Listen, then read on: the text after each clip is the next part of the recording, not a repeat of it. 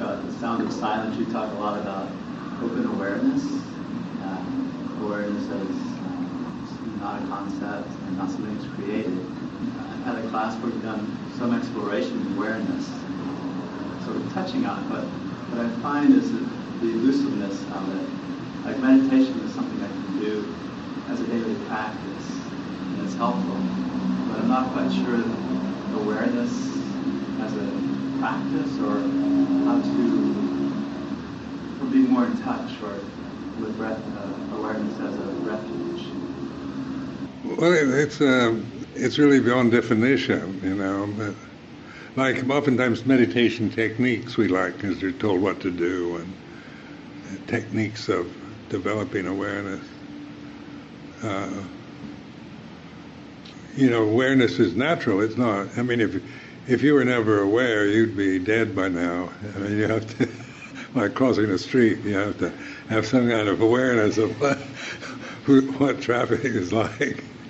And then uh, driving a car, you have to be really mindful because you're driving something that you know, can harm others or yourself. So, and and then in, uh, you know, it's a survival. If we if we were never aware, we would die very young. But you know, we're. It's merely the ability to, you know, we're tending to be aware of things, though, rather than this open sense. And so like I found, like when you, like when you do some kind of formal meditation, you're sitting, you do that uh, sitting practice, and then uh, then just be aware uh, when you first sit down of say, just reflect on your body is like this, so you're just, not to to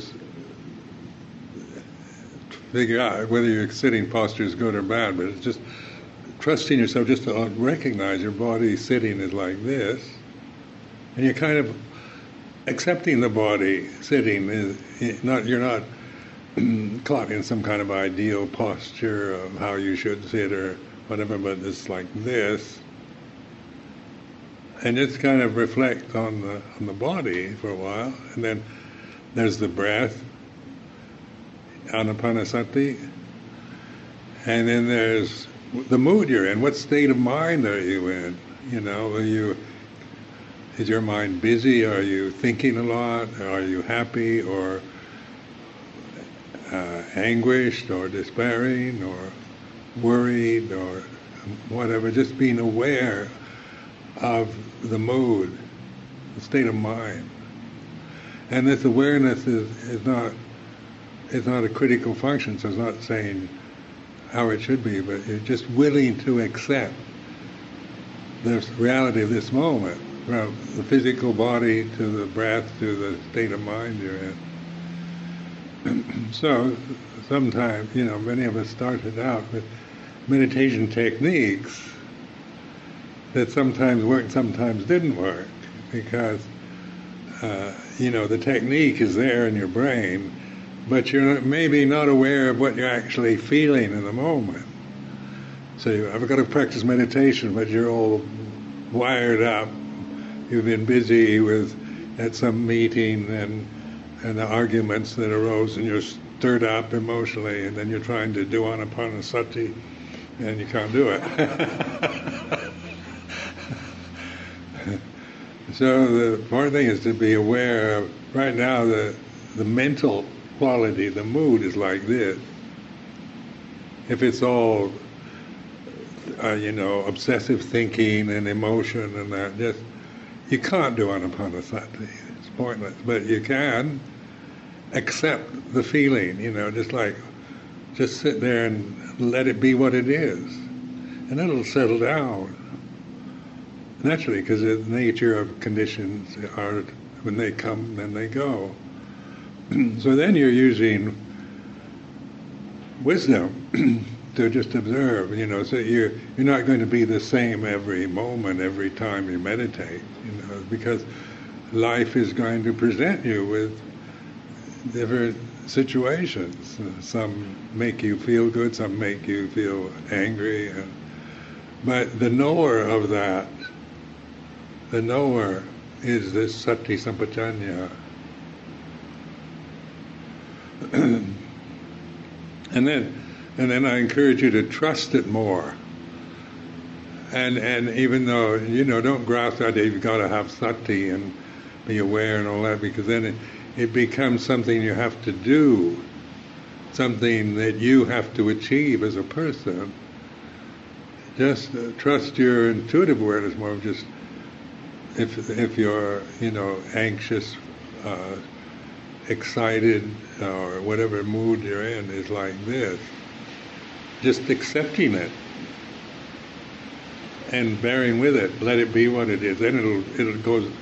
These things come and go. Of course, you know that's the Buddha's teaching. All conditions are impermanent. So sometimes I found, you know, like I was, a, I loved the sitting practice very much, and uh, you know, so I really liked sitting and meditation.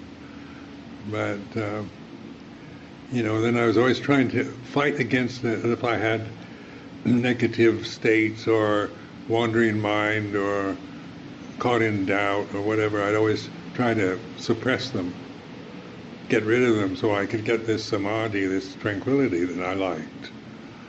And then uh, then I found out that doesn't work. It's suppressing, uh, you know, because it tends to, you know, if you're fighting anger, like you feel angry, and you're trying to get rid of it, you make it worse.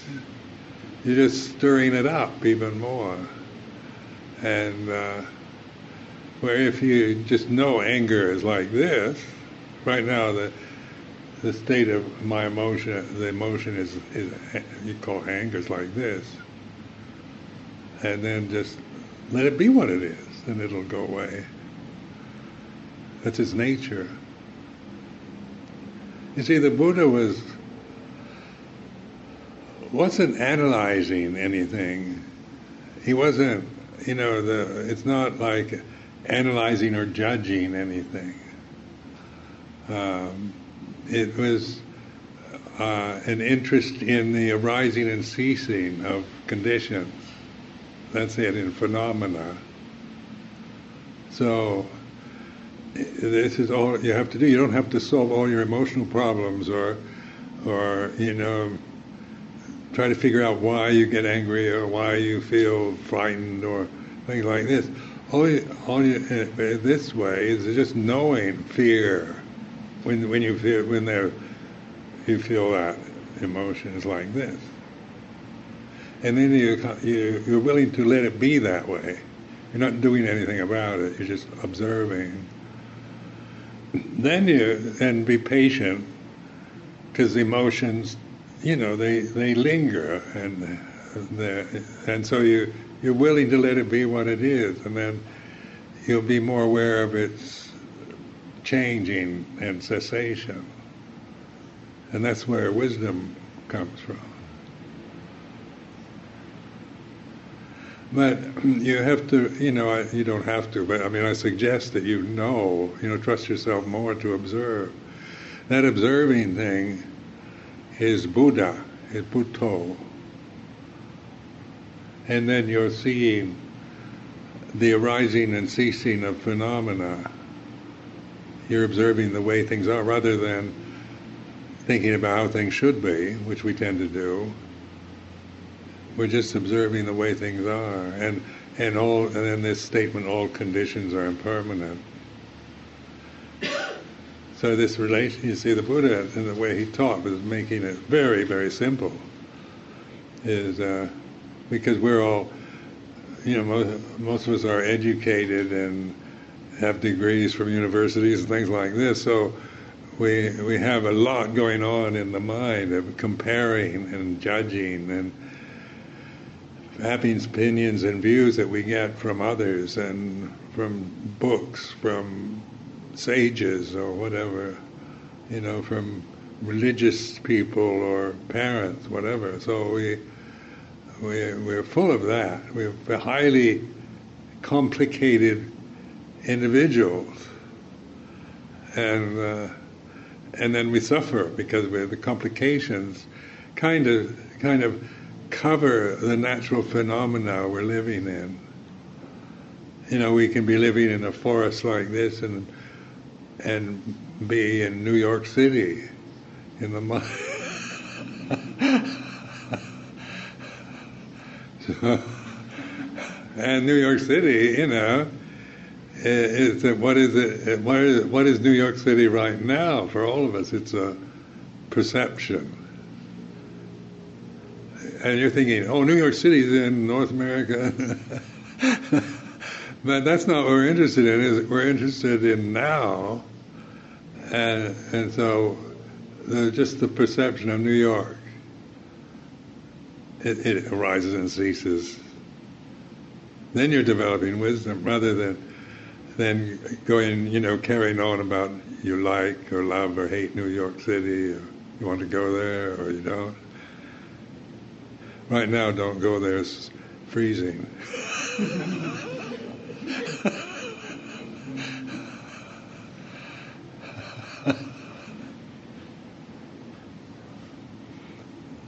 you know, like the human human being is to have because of this retentive memory, it can be a curse because we, you know, we can become totally depressed and and suicidal because of our thinking and remembering and things like this. So it, it's, uh, it, and, but it's so highly, um, you know, we're so we're conditioned to attach to thinking as as reality. So we create the worlds we live in.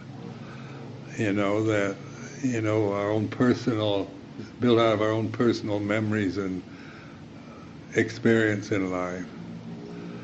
And uh, we all think we're living in the same world, you know, we're all but actually, you know, we live in our own worlds on that conditioned level. And that's why, you know, being the head of monasteries and things like that, where you're teaching this, but you, because things that I find very simple to understand, other monks don't. And then I start thinking they should. it goes on like that. It, it, doesn't make any sense. Each each monk has it as, lives in their own world, even we're living in the same monastery. It's you know what we think, what we remember, which is going to be different each one of us, you know. Knowing that, then then we're seeing that all conditions are impermanent. So then we're finding a uni- unicity in consciousness, a oneness that's always present but seldom noticed because we're we're too bound up in identifying with the bodies we have, with the with the memories, thoughts, opinions, views that we have, and so we we don't really, uh, you know, we don't recall, we don't reflect on what what is, you know, like the thinking mind is always is divisive. It's dualistic. It's always got this right, wrong, good, bad, true, false and and so it's it's as long as you're caught in the thinking process, you're always going to feel separated from reality. You know, because you see yourself as a physical body, as a personality that's going to be different from somebody else's. Uh, and then here, very international, so you've got different nationalities with diff- and and there's certain similarities that certain nationalities have that are different and from others, and so we, we oftentimes misunderstand or each other and, and conflict uh, with our own views and opinions.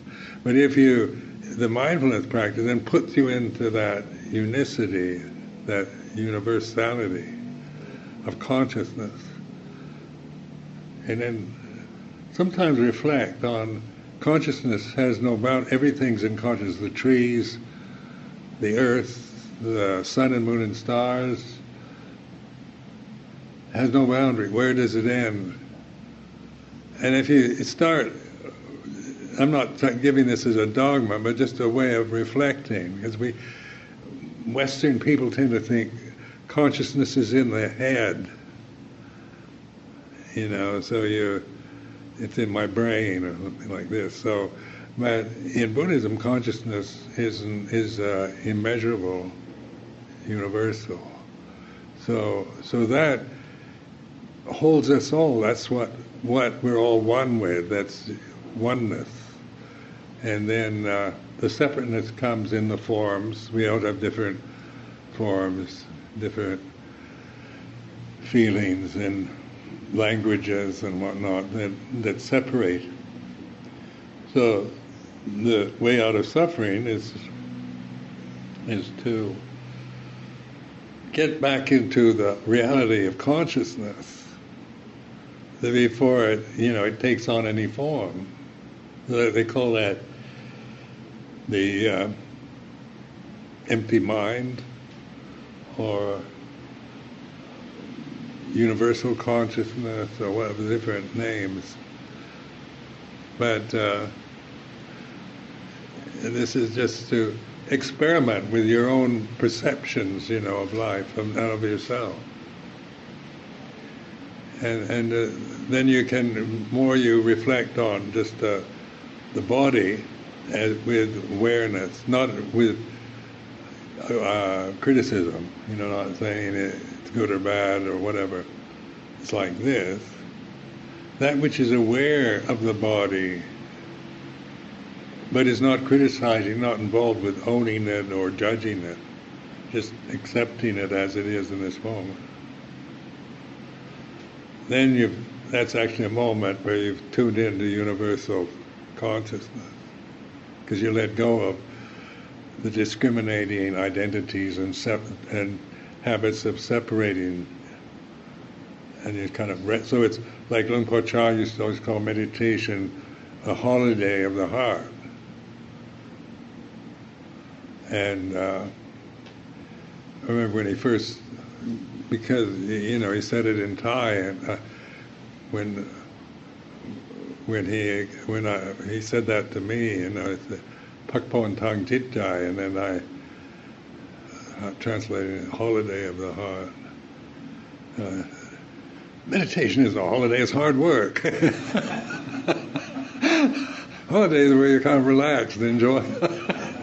and, then, and that was my, you know, I was making meditation hard work because that's my tendency as a personality. You know, I've got to get it, got to give up and get something I don't have and get rid of these negative emotions and purify the mind and kill the kilesas and you know this is a typical American you know warrior mindset you know kill off everything that you don't want and,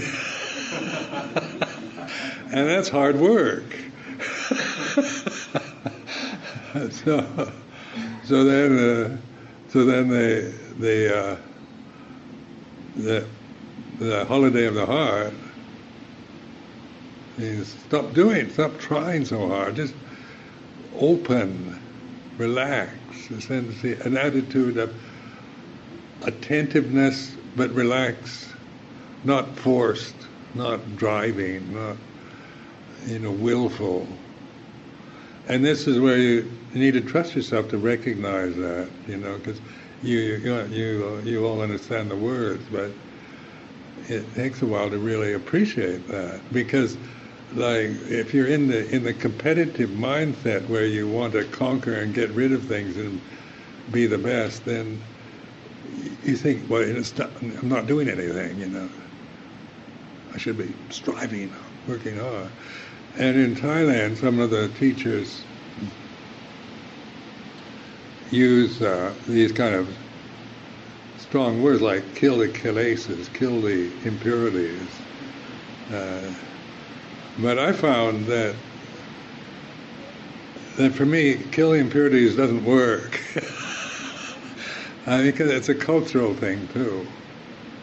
Because I'm from a culture that that always, and, and from a Christian background, where you're, you know, idea of killing the devil and getting rid of the evil forces, is so culturally conditioned and and praised.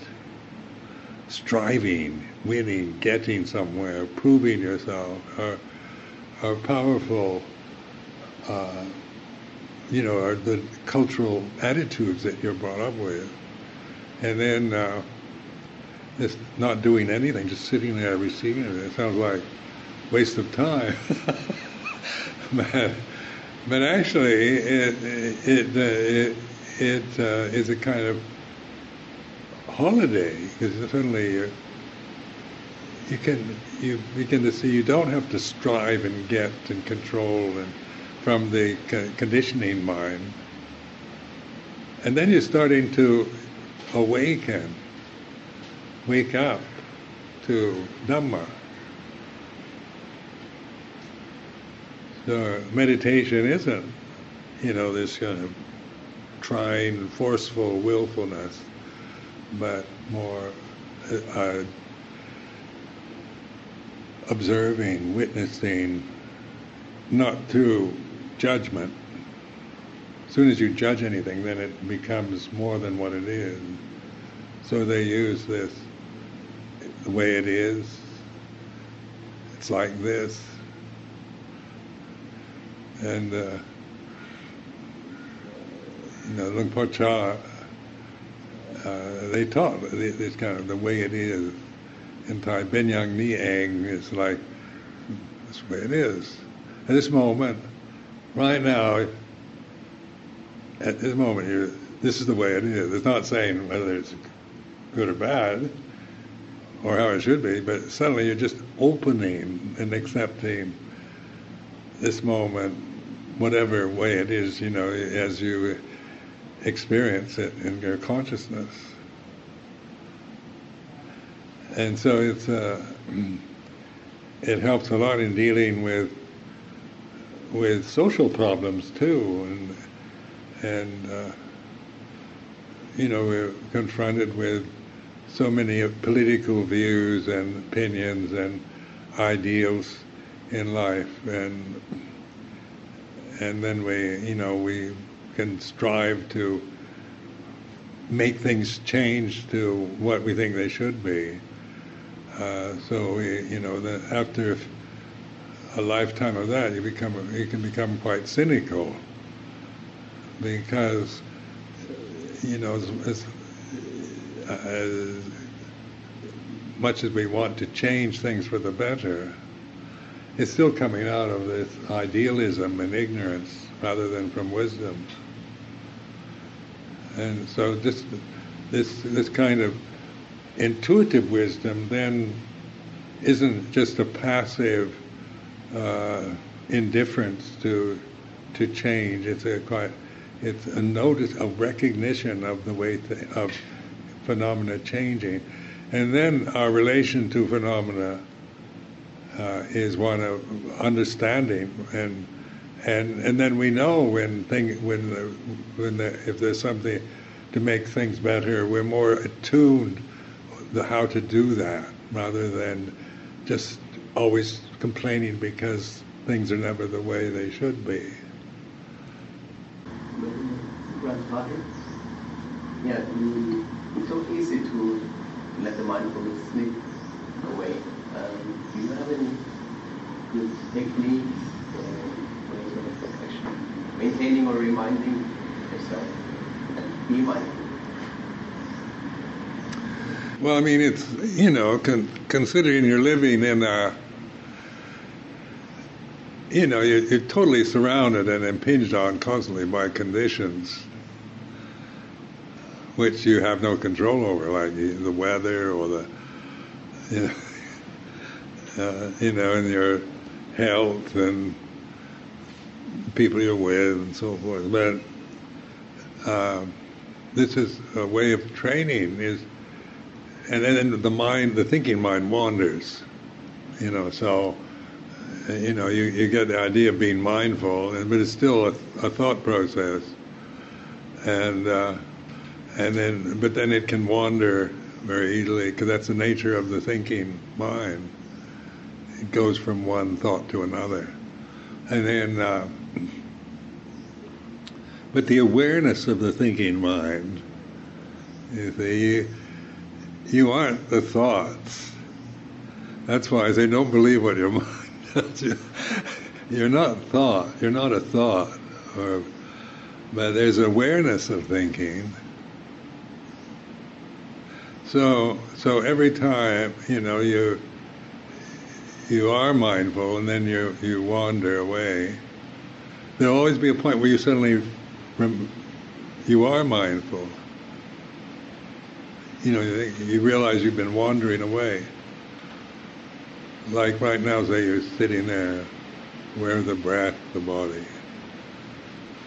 And then suddenly you're thinking about New York City minus 15. And then you're off to London. And then and pretty soon you're in Rome, and then and so ah, you catch yourself. then then I recommend just going back at that moment when you realize you're just wandering away. Train yourself just to go back to like the breath or the body, something that's here and now. That the reality of now. So you the breath is a good one because you're always breathing. Or the body if you're sitting, standing, walking, lying down, the body's always here, and now the breath. And and we're not, and we're the posture of the body more interested in the posture than the appearance. So I mean, you, you contemplate the four postures of sitting, standing, walking, lying down uh, because that, that doesn't create a personal, that doesn't arouse vanity or a sense of personal worth. Posture is just posture. It's not about sitting posture in full lotus for for 24 hours. It's about sitting like this, whether you're sitting in a chair or on the floor, it doesn't make much difference. Just use it. You know, use your body as a reference point because it's now, here and now, breath and then then maybe uh, uh, start using a mantra like Buddho as a way of thinking. Like Luang Por Chah told me, advised me when I first met him because he realized I was uh, obsessed with my own thoughts. And so he advised me, he said, if you, you know, just think Buddho, don't think anything else. your, your nature's the thing. I couldn't do anapanasati even because the, the mind would just wander all over the place. I couldn't stay with a sensation because I was so conditioned to think. And uh, so he's using thought then, but ch- limiting to one word, Buddho, which means the Buddha. And then uh, that makes sense, you know. At least I'll be thinking, and then you kind of observe that. You, are not just randomly buddho like it just and, and wander because you can do that too. You can buddho buddho and then be off somewhere else, but you're making it very conscious. So I would buddho buddho. First, I had to use it quite fast. You know, I couldn't just say buddho, and the mind would wander. So I connect them very quickly, like buddho, buddho, buddho, and then after a while, that the tendency to wander stops, and more that you have space. This is how to, this is how I dealt with thinking, and then uh, and then, like I said before, when, even if you wander away, and that moment where you realize that, just go back to buddho, or the breath, or the body here and now. And and then don't uh, I I used to you know set goals for myself and uh, for being mindful and then and I'm off somewhere else. I suddenly realize, oh God, I lost it again, and then I, I wallow in uh, in uh, you know being critical of myself, you know, and not getting what I wanted. And, and then I determined just stop that, stop it. It's not worth anything. Doesn't help. It, it's more diluting than the other. So so just tr- this is where you know trust yourself is when you find yourself wandering in that moment you realize just go like this back to buddho or the body or the breath it's a way of training uh, because uh, you know all of us are uh, conditioned in a different way to always plan for the future or remember the past you know, so we're always, you know, we can be sitting and then planning our future in a certain way, or thinking, being guilty, or about things we've done in the past or whatever. And, and so, the past and the future, we're always living in the present moment for the future. and the future is all perception in the present. You know, there's only the present moment and and uh, but we we we completely ignore the present moment by planning always for the future, thinking I'm meditating now so I can become enlightened in the future. Don't believe that.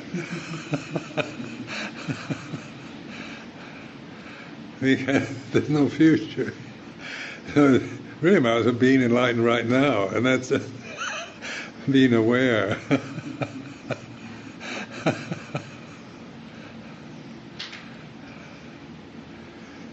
and also, like, uh, I lived in England for 34 years, so I taught a lot of retreats and things like that in there, and uh, I noticed, you know, how people tend to um,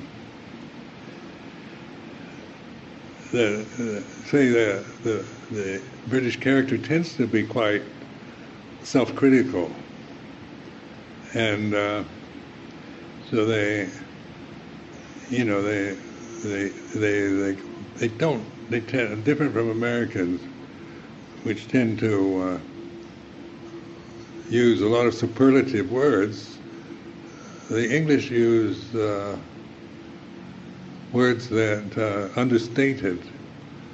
So, you know, where Americans say, wow, that's fantastic. they say, well, it's quite, quite good, yes. the cultural difference. but the, uh, teaching there, you know, like people always, we always start from the idea that I'm an ignorant person. I need to practice meditation in order to become enlightened. And that's how I started. I thought myself as ignorant, confused person that needed to do something in order to become something else. And uh, that's, and then I did when I encountered Buddhism, I really, you know, I had a certain intuitive sense for it right from the beginning. Something in me responded to Buddhism that, that I've never responded to any other religion or philosophy. And so uh, uh, that was when I was 21 years old. And uh, so then, you know, you find out that that just like what I've been talking about, you you create yourself. I'm an unenlightened person. I'm confused, neurotic mess. I need to do something in order to become something else. Enlightened person is a is what I create. I create that. Nobody's saying that. Uh, you know, it's just what I think, what I believe as, as my self view. And so then, uh, just by noticing what you create in your mind, who you, what you think you are, and what you, you know, in terms of positive, negative values, or you know, your your abilities or lack of abilities or talents or virtues and vices, all that you create yourself into a person, and uh, and so it's not about becoming a better person anymore. It's about seeing through the limitations of personality and the worlds that we believe in and create. And so that's why uh, this mindfulness is uh, it's called the path to the deathless, and it's uh, and it's the only escape hatch we have. You uh, know, as human beings, human individuals, because we, we we have the ability to refine conditions. You know, the best we can do as personalities, individuals, is refine the conditions, make them better, more beautiful, whatnot. But they still arise and cease, whether they're refined or coarse. And uh, and so even trying to refine the conditions is is suffering, you know, because if you get attuned to very high quality things and refined thoughts and refine everything, then the ordinary world can be very offensive to you. You have to live in a kind of utopian illusion. and as you step out the door, you're, you're attacked by the coarseness of reality, of the conditions that aren't refined. And uh, this is what being human is. It you're born, you you get, grow up, get old, and die and why the Buddha emphasized uh, meditation on death and on corpses and on uh, old age. These are the, like Prince Siddhartha when he left the palace. He had uh, these what they call David Devadutas. He saw an old man, you know, bent over with age with a cane, and he'd never encountered that in the palace. You know, they tried. The king, his father, was always trying to not have him see anything that might turn him towards any spiritual path. He wanted him to be a universal monarch, a great emperor, not a Buddha. this is the legend of the Buddha. So, so he, uh, you know, he take, he sneaks out the gate one day and looks and sees an old man for the first time. What's that? Old age, and then sees a, a man.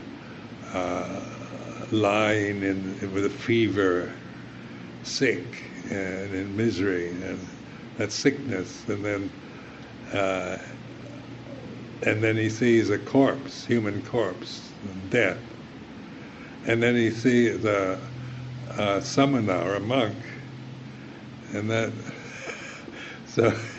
So these these are the, the teachers that are teaching us, like the monk represents, is an archetype for uh, spiritual reality.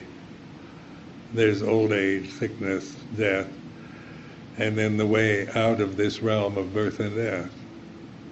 So, like the the, the samana or the monk is a is a kind of archetypal form for the way to transcend the conditioned world,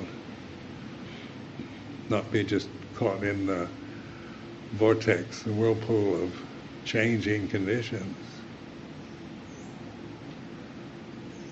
But take in your mind always just to come back to the present. Just say, just you see yourself wandering and any and stop the criticizing yourself for wandering. I, I made a determination. I'm not going to do that because it, it it has no it tends to keep you in a state of, of feeling you're failing all the time. And you can't do it. You know, it feeds that kind of perception of yourself. So, so stop it, and then just uh, determine to go come back into the present moment with Buddho, or the breath, or the body, or and then this attentiveness I mean, it was to bring this attention to the present moment, not to. Uh, uh, the whole sole purpose is to be here and now, rather than someone trying to practice now to get something in the future. Does that help you? and you can do this like a formal way, or even try it when you're just traveling or anywhere. You know? Like like I the past years I've traveled a lot, you know, internationally. So always going into airports, waiting in lines, and then you get to your destination and you wait for your baggage.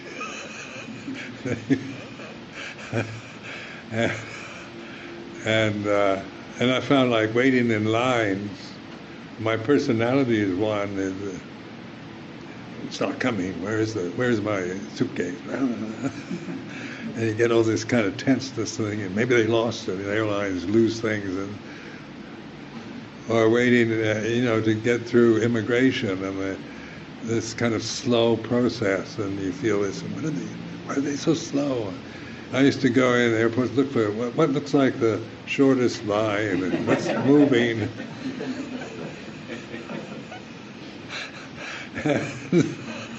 and so I, I started seeing that the suffering of this. So I started just thinking that just I'll just go into this empty state, choose a line, and observe this this this impulse to want to get out, get through the line, or get the bag on the carousel and things like this. You know, this impatience. So you can integrate it, you know, in, into just ordinary things like that. Waiting in a traffic jam in Bangkok or whatever. I mean, it works on, helps to to, you, to integrate mindfulness into ordinary life not just sitting in a quiet place, but in the middle of a traffic jam or a battlefield.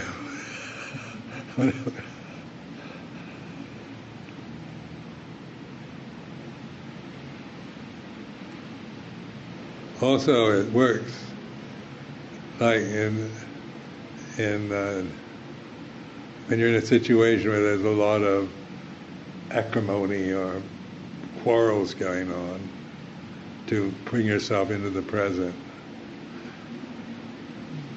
Keep cultivating that. And after a while, it, starts connecting your moments of mindfulness rather than just flashes and then you've lost it.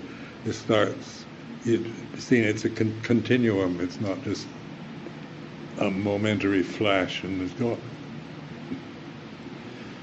Because it's the background that everything manifests on. So you, you, it's like a like a movie screen. You know, like you have all these projections onto the movie screen. The movie screen's always white and there, but the the movie can be all different kind of actions and and colors and different people and war and peace and whatnot, but the the the background's always there, the screen, and so like learning to be that screen in which the the the uh, conditions arise and cease. And so consciousness is learning to recognize consciousness like this. And then you, and I've developed this over years, so it's like very easy to do now. But at first, you know, it was um, because of my condition, conditioning was, you know, was losing it and wandering away, and then uh, feeling, oh, I'm not, I can't do it. I'm just too, you know, you start creating yourself with the, uh, like you can't do it. You're not prepared or you don't have enough mindfulness or whatever way you you tend to go. But then it's just this humble kind of you you know you're thinking about something and back into the pre- present, the mindfulness in the present. And like a book Sound of Silence, and I, I began to notice this resonating background to everything. like a vibration that has as a continuum. And and as I began to recognize that more, I could establish myself with that. And uh, then I then I could see as it, it's a, a continuum that I don't create, not a personal creation, but it's here and now. And then if you and, and it helps you to establish mindfulness so it, it continues rather than just momentary flashes of mindfulness and then you're lost again.